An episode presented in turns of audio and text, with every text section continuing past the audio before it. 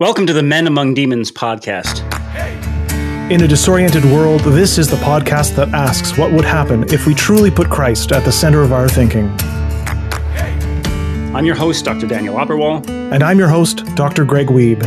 Hi, Greg. Hey, man. All right. Well, we have a special uh, treat uh, on Men Among Demons for this episode. We have our very first guest ever. Uh, and we want to welcome Paul Blair, who is a Doctor of Ministry student at Providence Theological Seminary in Otterburn, Manitoba, and is a friend of Greg's. Uh, I'm just meeting Paul for the first time, really, here on this episode. Um, and we thought it'd be really interesting to bring Paul on uh, because his thesis topic focuses on exorcisms of space, which uh, I think is really interesting right off the bat.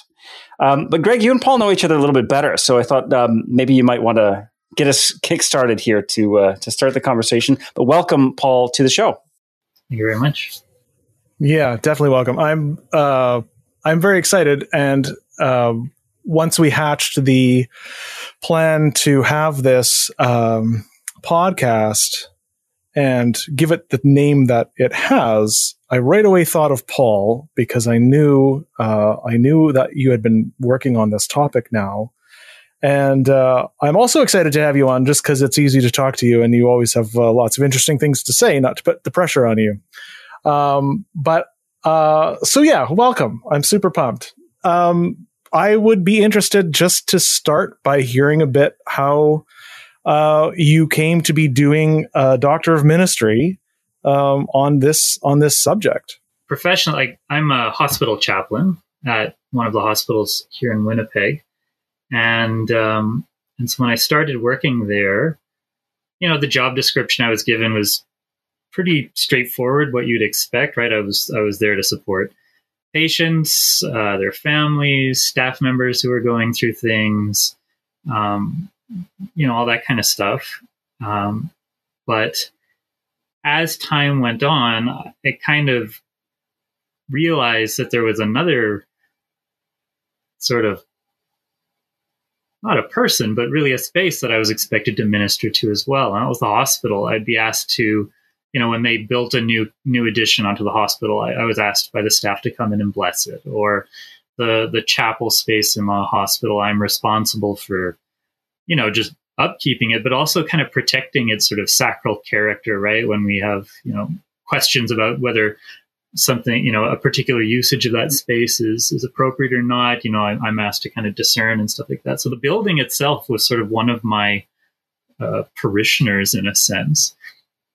And and in that line, I was also occasionally getting requests from units and staff to deal with um, spaces they weren't comfortable with, uh, particularly around you know uh, deaths and things like that, where they were having you know experiences and things that, that were upsetting them or uh, you know causing causing concern. So I had these requests coming to me, and uh, I really had no idea what to do about it because, um, I mean, I've taken a lot of sort of pastoral training. You know, I did a, a Master of Divinity. I've did a Master's in Theology, and all all the, all the that that formation and time in seminary and stuff like that. We did not touch anything on the topic of demonology or pastoral responses to the demonic. Um, I think it was in one course. Basically, the the instructor just said, ah, "If it comes up, just let the bishop deal with it." Um, is that right? So this is and this is Catholic seminary and right. a, a, theological school that that you're talking about, yeah, Roman Catholic, right? And um, okay. uh, but working in a, a, sort of a secular hospital context as a layman, I'm not clergy. Um, I don't have recourse to sort of an ecclesiastical structure in that way. Um, and and the, and the you know the hospital, the healthcare system, right, doesn't have a uh, a bishop or a moderator or something like that. Like it's up to me to come up with a solution here. So, um, so when I was working on my doctorate ministry and needed to come up with a research topic, I thought, well, here's an opportunity to drill into these questions. Um, both from a practical and a kind of a theological perspective, because um, in addition to the question of well, how do you deal with these situations, I kind of had to back it up one step and say like, like is this a real thing? Um, is is our spaces, you know, hauntings or whatever you want to call it, um, is that real? Or is that just kind of superstition or, you know, too much D and D or something like that? Um, sort of infiltrating our, our, our imagination. Um, because it wasn't obvious to me straight away. Because, I mean, just casually thinking about scripture, uh, demonic confrontations are always mediated through a person, right? It's always some someone is possessed, right? There's the the man at Gadara, or there's the the you know the the Syrophoenician woman's daughter, or you know, there's all these people who are possessed, but you never really see in scripture any straightforward examples of just demons kind of hanging out in the space or something like, like that. the the places are always the places are always charged and meaningful right? Like it's in the synagogue or in the at the tombs or whatever but it's but but yeah. So so, so let me start asking the questions of of a, of a person who doesn't know anything about this which is maybe helpful for the listeners but is also my actual situation right now listening to you. Uh, the the first thing i'm I, I want to circle back to actually re-asking you the question you just asked. Like, is any of this real? Um, and one and the, one of the key reasons I want to do that is that we have been so far on this on this podcast on this show uh, exploring demonic patterns and structures, especially with an eye to society and politics. That that's kind of been our thing, and it, it is our thing. Um, well, we've said right from the start, we said from from episode one, you know, we do not by any means intend to insinuate that that's all that demons are.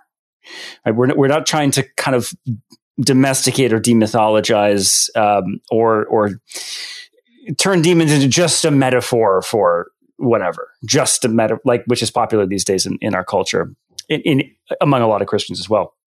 So I'm really interested in what you will say about whether any of this is real, whether they can inhabit spaces. But I, I kind of wonder if we need to to get there with you, we need to sort of start a little more at square one and ask you uh, what is an exorcism from your point of view, so that we can then understand a little bit what an exorcism of space looks like, and maybe expl- if that makes any sense to you. So that's my question to you. What what is an exorcism in in a general sense, and and then what's an exorcism of space? I guess the the the framing kind of image I have for all of this is sort of that very traditional kind of um, milites Christi, like the the militant, the ministry of the church as somehow military. Um, and so if we think of right, the soldier of Christ, yeah, of, if we think of the world in the fall caused by you know Adam and our first parents. In that fall, the world becomes like not just Adam and Eve, but like the whole of creation becomes subject to uh, devil. And so then there's that whole theme of, of Christ the victor, right? Who sort of wins back creation. And I think that's what exorcism and blessing kind of go hand in hand. Exorcism is kind of taking away something that has fallen under the dominion of of powers of evil. And then once once that dominion's been removed, then then then we bless it, right? And sort of consecrate it to the kingdom of heaven.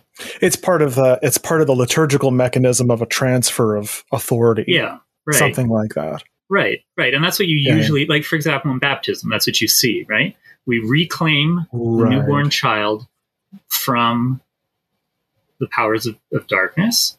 And then and for, for listeners it, who may not be familiar, an Orthodox baptism begins with an exorcism. Sorry to interrupt right, you there, Paul. Yeah. yeah. Um, and then we claim it for Christ, signing it with the cross and, and all that. Um, it's the same thing usually, uh, for example, um, like in the consecration of churches, usually you have some some sort of similar process, um, a cleansing of the space and then a claiming of it in, uh, for for sacred purposes. Uh, anyways, if you look through all sort of the liturgies, generally, you know, I, I'm thinking I in the Western, like the Roman, the Latin rite, that's how holy water is made. First, you exorcise the water and, and also salt, and then you bless them. It's same in the Eastern Rite as well. Okay. I believe. Yeah, you know, that, that's right. Absolutely. Yeah, the great blessing of water. First, you exercise the elements, First. and then you bless them. Right. So, If there's anything in there, you pull it out. So, Yeah. how do things fall under the dominion of what you're describing as forces of evil in the first place? I mean, you, you mentioned the kind of fall writ large, but there, I'm gathering from what you're saying that there is something also more specific about certain places or people. Uh, it would seem.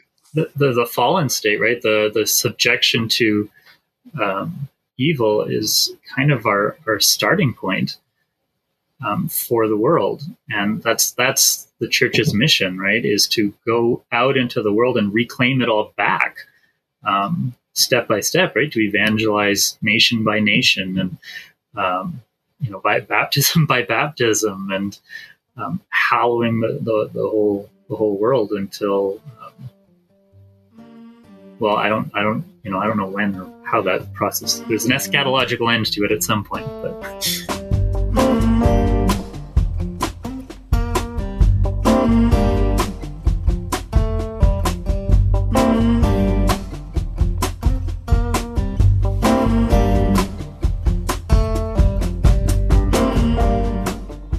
but in your like but in your experience one of the things that if i understand you correctly one of the things that is drawing you to this is that people wind up having a particularly acute experience of you know of x of something in uh certain spaces right? So there's so like it's it feels like there's two aspects or maybe it's two sides of the same coin or or um you know a general and a, a specific or you know something like that. But you know so there's a general there's the, the general sense theological sense that we have of the of the world under the dominion of of death world under the under the power the, the power of the prince of the powers of the air.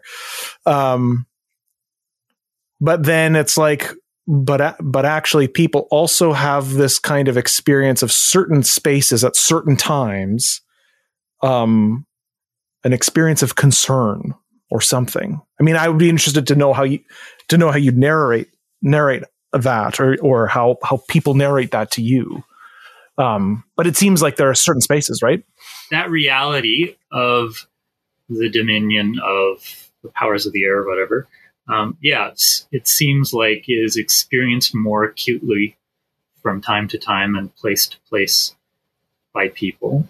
Um, and you know, the most dramatic, I think, ex- you know, version of that is is sort of your classic sort of exorcism um, possession, right?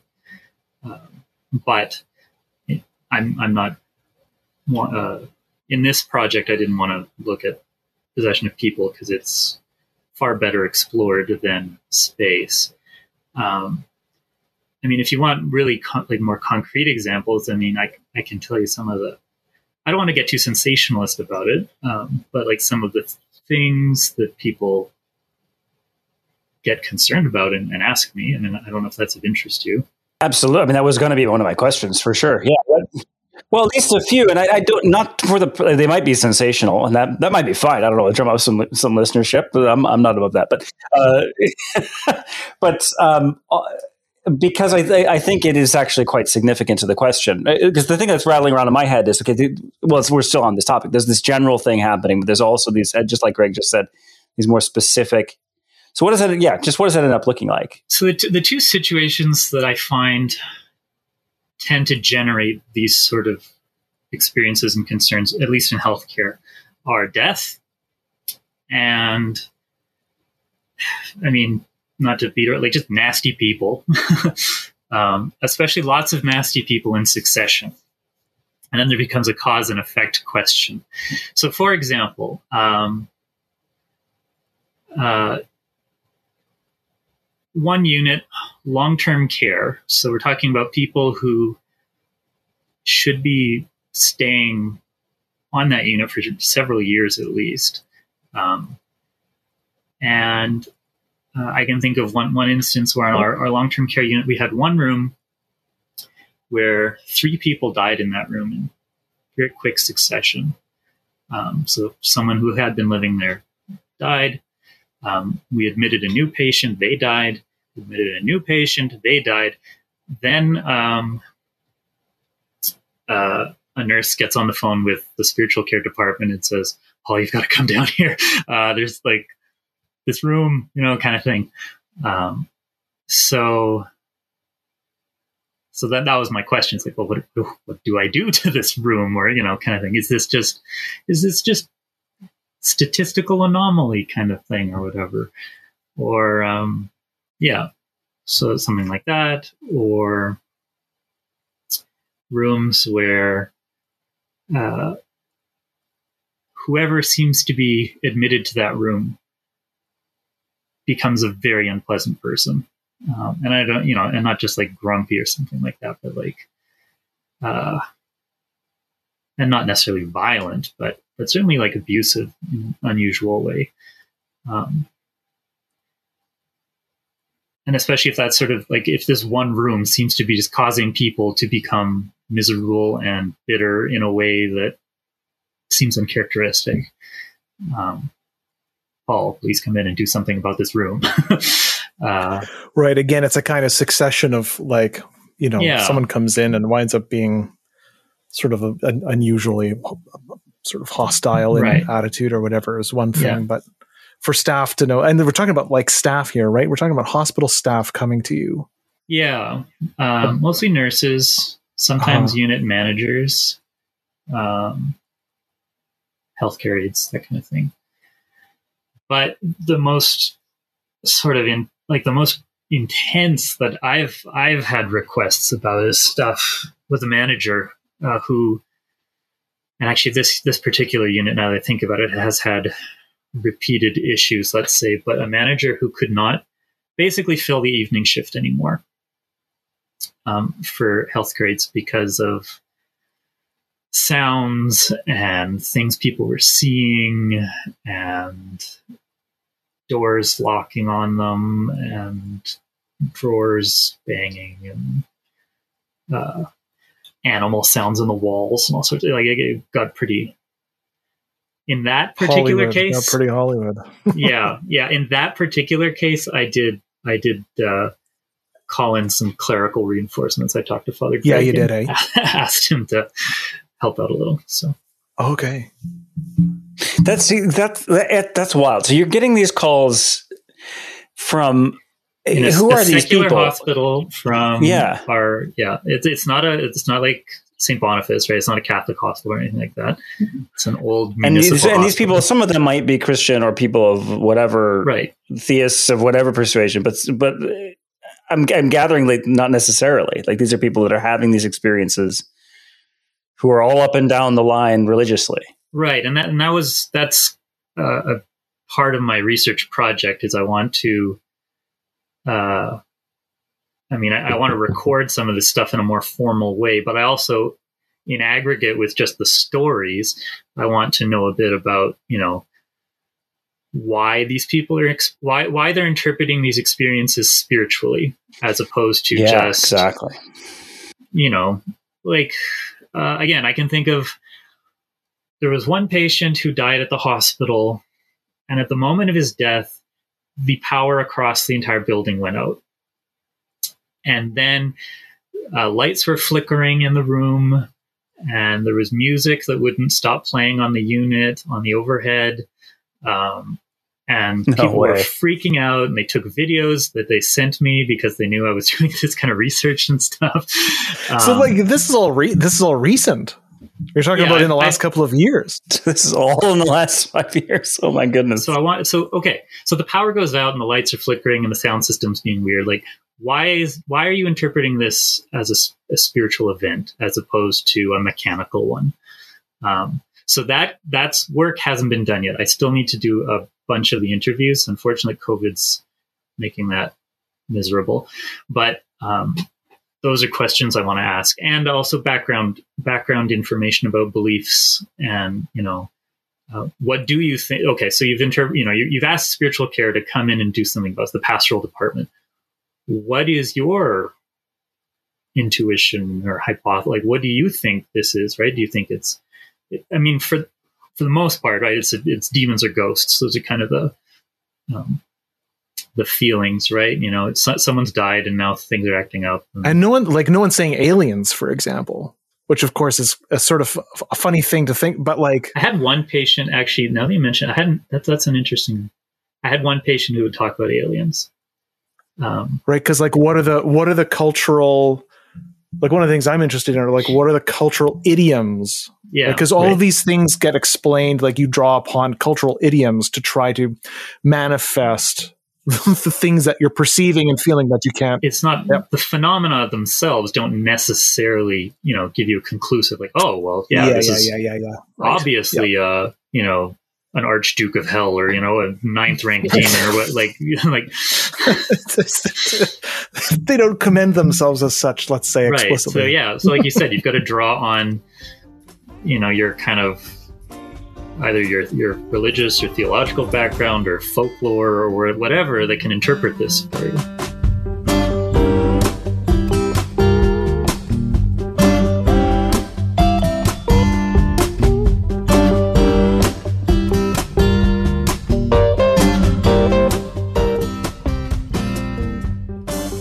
So, what did you do, just for example? Uh, well, it sounds like the, the that sort of major haunting, which is quite wow. You're sort of blowing my mind, but uh, that might be a little bit too much to unpack. And actually, I'm in a in a certain way, I'm more interested in the smaller things. Like, wh- what did you do in the situation where okay, three people have died really fast, and somebody is concerned about this? Um, and, and, that like to my read that immediately makes it a pastoral situation by definition you know the person the very fact that the person is worried and, and sees a spiritual connection then pastoral care is immediately appropriate so what i'm interested in is like what do you what did you do with that? Do you, do you come in and say, for example, you could say maybe the right thing to do is come in and and tell this person, you know, look, statistically we have X number of people, you know, it, across the hospital, and I can run the numbers and tell you the odds of some, you know, a three in a row dying within three months. This was eventually going to happen for sure within whatever th- three years. This is just math. You don't need to worry, and maybe that's even true. Um, but I'm I'm gathering that's probably not what you do. Maybe that is exactly what you do. So like, what do you do in that type of situation? Yeah. So so in that type of situation, like the fact that they've called me tells me that like the, the answer you, you just gave about like oh well you know like eventually you know uh, statistically we should expect this to happen kind of thing they know that they can get that answer from 98% of people um, so I don't I don't generally bring them that because if they're calling me, it means that I want something a different like a different approach. So my approach, I mean, like you said, I, I, I, I'm not, I don't try to be sort of uh, diagnostic, uh, too diagnostic about the situation, right? I don't try and come in and like, like Ghostbusters with my PK meter to try and prove or disprove what happened. Uh, I think that's futile. Um, for all sorts of reasons. But the very fact that there's this person is bothered, right? I mean, there is this pastoral pastoral care is needed. So, um, so what I, you know, over the years, yeah, I had to kind of concoct stuff to do. See, the interesting thing too, I find is that these staff members, when I do come and say like, okay, I, I you know, I heard about room whatever and i'm i'm here and i'm gonna go go do something. No one wants to be there with me. Like it's not like they need to see me or or experience something. It's just the fact that the chaplain's here. He's taking care of it. Good. You know it's almost like i mean it's it's like it's like there's a there's a spill over uh, in the kitchenette. Oh, janitor's here. Okay, great. He's okay. It's taken care of. I don't need to watch him mop, but I, I know the situation's being handled. So same thing for me. I, have I've come to the unit to be like, you guys want like I'm going to do some prayers and stuff. And they're like, no, no, no, you do your thing. Just we're we're we're glad to know it's being taken care of. is the usual typical response. There's like an air of uh, Christ's meeting with the with the centurion. Uh, right? Who sends you know who's um, where the authority of Christ is taken for granted. Right? There's this no the the, the notion that like you're what like there's something there's something about the situation that just um, that people that brings up people's instincts for hierarchy, right? People's instincts for um, the proper role. Well, well, and for and for priesthood. Yeah, yeah, yeah. Right. I mean, I'm like not not in that sort of form. I, I mean, in the more broad sense, they want sacrality, right? And and someone yeah. to minister sacredness, um, however they understand that. And yeah, so just favorite- just by virtue of my job title, they're just, okay, great, it's done right. One of my favorite little jokes is uh, everyone's an anti-clerical until until there's a demon. Then right. everyone's looking for a priest. Yeah, absolutely, absolutely. Um, yeah, no, I mean, if that's a whole other interesting subject is is exorcism and popular culture, whatever. But like all of these, right. I mean, that's whole, that's whole sort of whole genre of horror movies that was started by The Exorcist in the seventies. Mm-hmm. You, you, you, notice, I mean, they're starting now, but they're they never take off. But it's always a Roman Catholic priest, right? Mm-hmm. It's never it's never a Mennonite minister who gets called in. can't, can't be, um, right? But it, but it isn't. In, it isn't. It's that in real life too. I mean, this happened to uh, some family members of mine who were Christian reformed and became very convinced. To start, I won't go into the whole story, but um, and like immediately we're talking to me like, is there an Orthodox priest we can do? No Orthodox priest in our city. I I didn't really, but I was like, I had met one who whatever parish because uh, they they wanted to talk to a Catholic or an Orthodox pronto. Um, and you know, what they, one of these people is a minister, and it's like that's no longer that's not going to cut it. Like it, that and that is absolutely fascinating. Now maybe it's to some degree because of the movies but i don't think it's just that. I think that the, there's a sense what you're what you're both kind of um, digging into a little bit here is well exactly what you said paul. There's a sense of the need for sacrality a sense of need for sacramentality and for liturgy in response to these kinds of problems. Yeah and spiritual authority. There, there needs to be a ritual. There's got to be ritual in response. And when you have traditions, even if they're they're Christian traditions, with people who are you know, very deep faith in Christ, who deliberately have traditions that don't have rituals, have rejected ritualism, sometimes completely, then they, even by their own accounts, often see themselves to be totally flat-footed in this situation. Right. Well, so what is the alternative? That? Right. What's the alternative? I mean, if you're not going to address something like this with a ritual. What are you going to do? Are you going to mm-hmm. are you going to preach? Are you going to set up a little yeah. podium and and, and and, expound the gospel to the demon like a sermon? like we, yeah. There, there's really no alternative than than ritual, right? Is to try to try to express what you want and make it so through symbolic action right? Which is basically what ritual is. Oh yeah, there's so much going on here. Yeah, the symbolic action like this, like reaching for meaning because because the events like this have their material explanations, but that's not the point, right? Like you said before, right? It's you know this you know the person knows that that that they can get anyone to tell them that there's a statistical probability here but that but that's not but they're not experiencing it in terms of random statistical pr- probability. They're experiencing it in terms of meaning and they're looking for a response of meaning. And the instinct is that like it just feels like the instinct the instinct is for hierarchy and order right? Because what is meaning and what is ritual action but like hi- what is ritual but hierarchized action right? Meaningful action ordered action. Like you need a responsive meaning to this to this this event of significance. Yeah and and what they're experiencing is disorder right? Right. This is long-term care but now people are dying in rapid succession. Uh, you know that's that's chaos right? It's not the the way things are supposed to be. And so you need an ordering action to uh, reestablish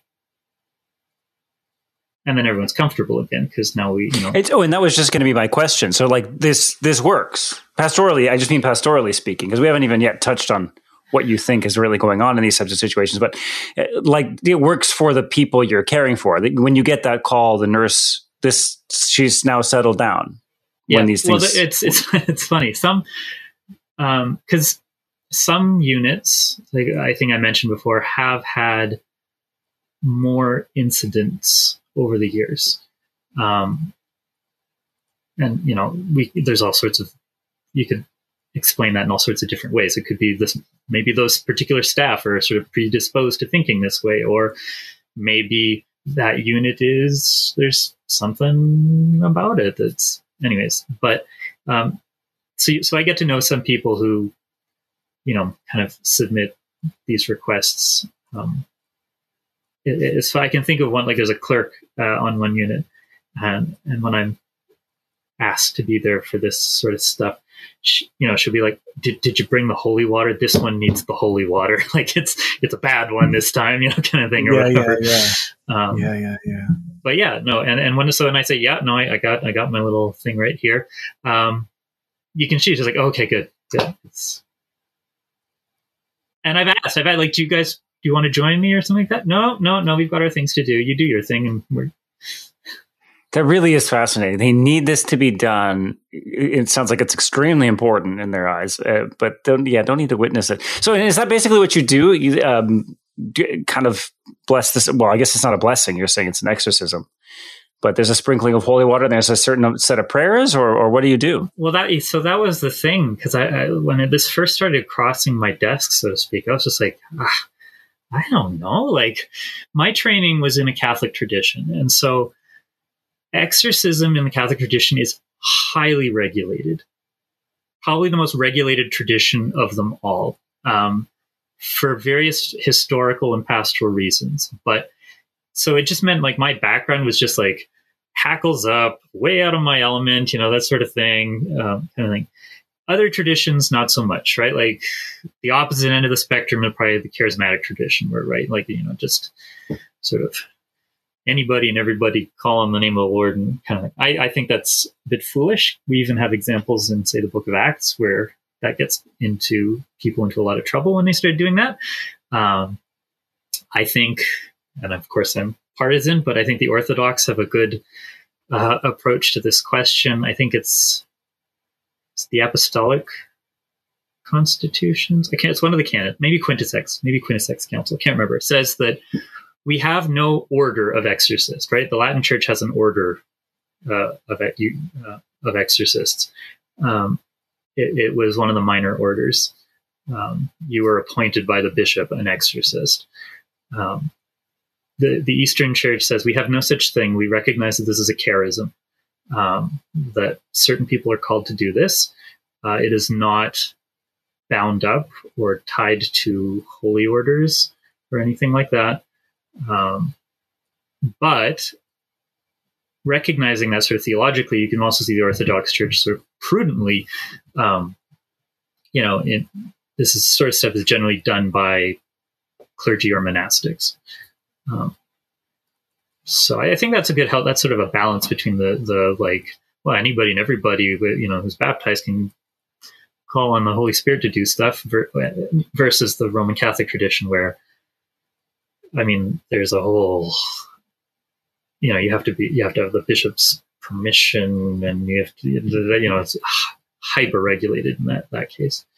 Um, so and so, so you had to figure it out for yourself to some yeah, degree. Well, yeah, exactly. Because I, because I,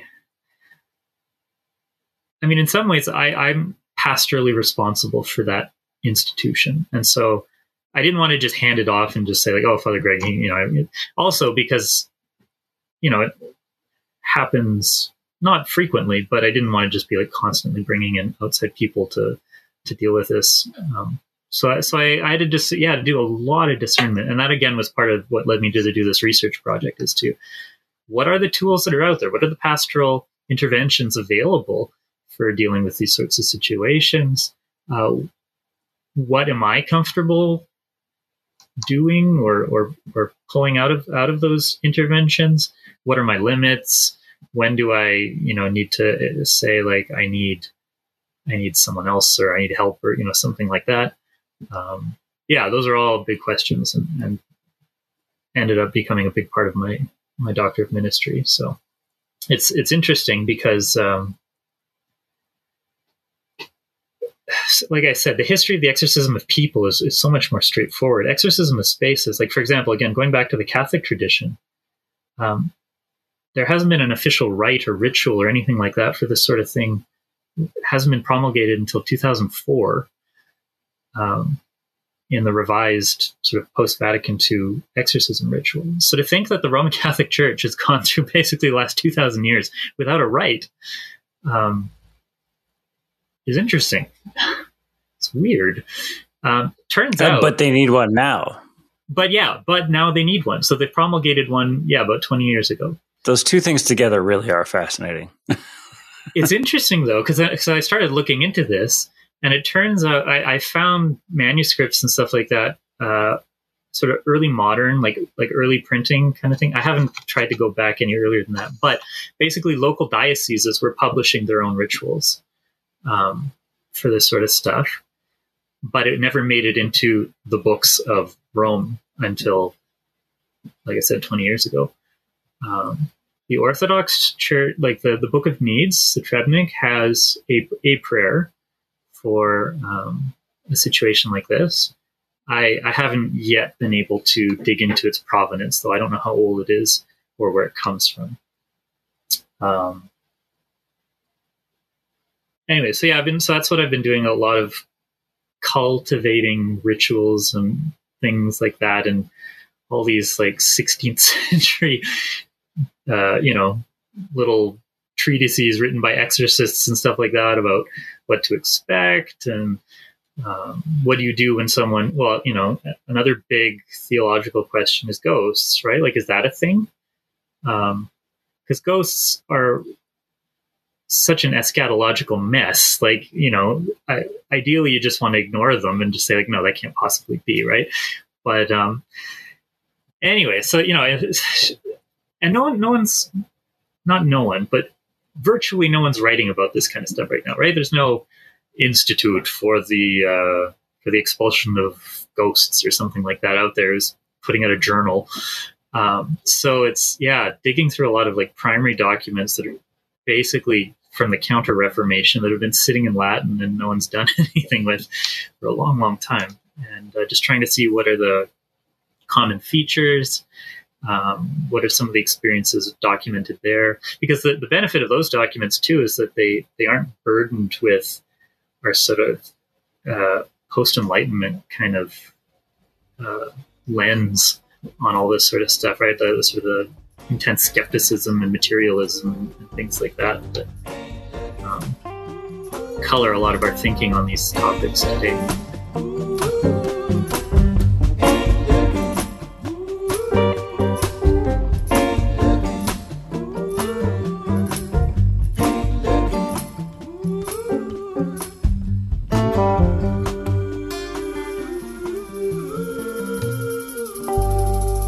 So I have some questions in my head for the second half because we're coming up, you know, roughly to where we usually take a break and go over to the to the Patreon half.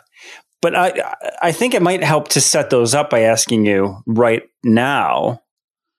Um, are are, are demons real, Paul? Are are the conscious entities, unseen entities of malintent behind any of the experiences you've been discussing or that you are you know dealing with pastorally at at the hospital? My experiences at the hospital i have never personally had an experience there um, that was so kind of intense or whatever that i'm just like oh yeah absolutely outside of work though i have had experiences where i will say absolutely that, that there are evil spirits in the world who would love nothing more than to uh, get into your soul.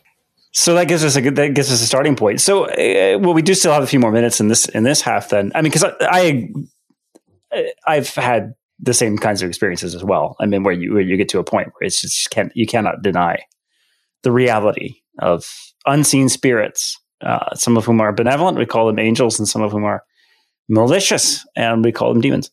Um, so I, I'm with you there 100%.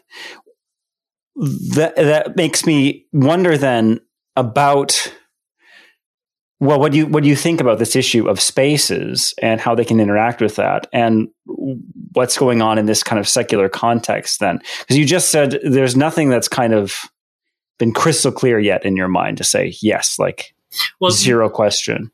In, in the, the, hospital, hospital anyway. yeah, in the hospital, I usually get called in after the fact, kind of thing, right? Ah, um, I see. Okay, you know, all these people have died, or um, last night, uh, you know. Um, well, here, this was an interesting one that comes up. Um, last night, uh, there were sounds of children running around and making lots of noise overnight. And of course, there are no children in the unit at night on the hospital. Um, so, what, what's that and go to? So, I'm never generally around for these types of things, and I always get called in after the fact to, to do something. Um, which is why I say that's yeah. wildly creepy. That's just like crazy. Yeah, and it, so it really is like Hollywood. The, the, children thing is interesting for a whole other reason because another big part of healthcare these days is um, indigenous health, um, and so I, I work with and alongside a lot of indigenous spiritual leaders, elders type um, and they have a whole other, you know, a really interesting perspective on all, all this sort of stuff as well, because um, their tradition is not shy about spirits and, and, and, those sorts of things. So it's interesting to talk with them um, uh, about some of these experiences and, and their their kind of interpretation of what's going on as well. It can be very different coming, you know, from mine, coming from a sort of Christian perspective. Um, and what was their take on the the children? It sounded like there was a well, the children. Yeah, sorry. Um, so there, there's, uh, I mean, a tradition, at least in, in the local kind of uh, indigenous uh, culture here, about. I mean, they they call them little people, which are, I guess, like the, the sort of the European analog would be something fey, right? Like like fairy or elf or you know that, that kind of thing. These sort of leprechaun mischievous, um, small folk who live on the kind of the liminal, the, the edges of of the community, but um, more or less just harass us for for food or candy or attention and things like that. Um, and so that's the, like I I was talking about this with he wasn't an elder in any kind of formal sense, but he's probably one of the, the wisest indigenous men I've, I've, had the pleasure of dialoguing with. And he was very, you know, it's just, he, he told me, it's like, oh, no, that's easy. Um, they want something sweet. Uh, they don't like chewy stuff though. So no gummy bears. Go for like jelly beans, stuff like that. Leave it out by uh, a particular kind of tree because um, the the unit in question backed onto the river, and he said, "Well, that there you go, right there, right. The river is like the spirit uh, road, you know, easy peasy. Um, so, anyways, do this, that, and then it, will resolve itself, sort of thing. um, did you do it? Well, did, well, did, did you leave jelly beans by the river? Oh, he, he did. He did. Yeah, okay. he did. He did. I mean, uh, he yeah. asked me to help him sort of get get equipped and all that for it. Um, I did my own thing too, uh, mm-hmm, but mm-hmm, yeah, but uh, gotta cover the bases. I mean, when you're doing right, something like right. that, yeah, it was, yeah. it was an interesting uh, interfaith, if you will, kind of effort. Just to clarify, did the people having the experience of children's voices was that independent of was that experience independent of this framework of understanding them in this in either you know indigenous mode or like of of, of fairy analog? Like, were those two things separate, or did the people yes. did the people yes. experiencing? Okay, they were separate. the The children were reported by a few uh, patients on the floor, saying to um, staff, like, "Can you please tell those kids to be quiet? It's like the middle of the night, right? They can't be running around and screaming and, and making that sort of thing." And I think one staff person also also heard or experienced it. Um, and they looked around, and of course, it's like 11 p.m. on a you know hospital like like just nothing and um and given that multiple people had sort of similar experience then it was decided to call pastoral care That's wild. So un, unprimed. This is not. This wasn't like uh, a, an indigenous community that has certain kinds of expectations, and then where and then they all said, "Oh, the little people were healed" or something like that. Because we, we, the rationalists could easily dismiss that kind of thing and say, "Well, you know, you already believe in those," and then you, you know, whatever, it's mass hysteria. But to to have people unprimed, apparently, and well, from from your description, independently report this, right? And I, I happened to be talking with this uh, with this indigenous gentleman at the time, and we had spoken in the past about the little people, and I was just sort of talking like, you know, it's interesting. Is there childlike spirits stuff in mind? He's like, there you go, little people. See, just give them some jelly beans by the, the tree by the river. Wow, this is incredible. So, so it sounds like, yeah. Well, there's really no question in your mind uh, that that there are these unseen forces. Um, so I'm wondering if if it might be interesting to pick up a little bit, and see if we can play a little bit with some of the intersections between those types of experiences of demons and and and the kind of work we've been doing so far on this show uh, in the second half, if that's of interest to you. Sure. Yeah. No, I I will follow where you guys lead. All right. Well, we'll uh, we'll call it there then for this uh, public half of this episode, and a huge thanks, uh, Paul, uh, for being here with us today. Thank you very much. And here's a little taste of what you'll get if you join us on patreon.com slash men among demons in the second half of this episode. There seems to be a bit of a correlation that with the more personal experience, the more sort of visceral the sense of their existence is. Absolutely. It's one thing to hear about animals growling inside the walls. Yaha. It's quite another thing, I think, to hear that at midnight when you're the only nurse on duty and the lights are out. No doubt. All right. Thanks once again, Paul. And thanks as always, Greg. My pleasure. I'm super happy to have Paul here. Amen. Your support makes this podcast possible. Find us on Patreon at patreon.com slash men among demons for exclusive content and to join the conversation.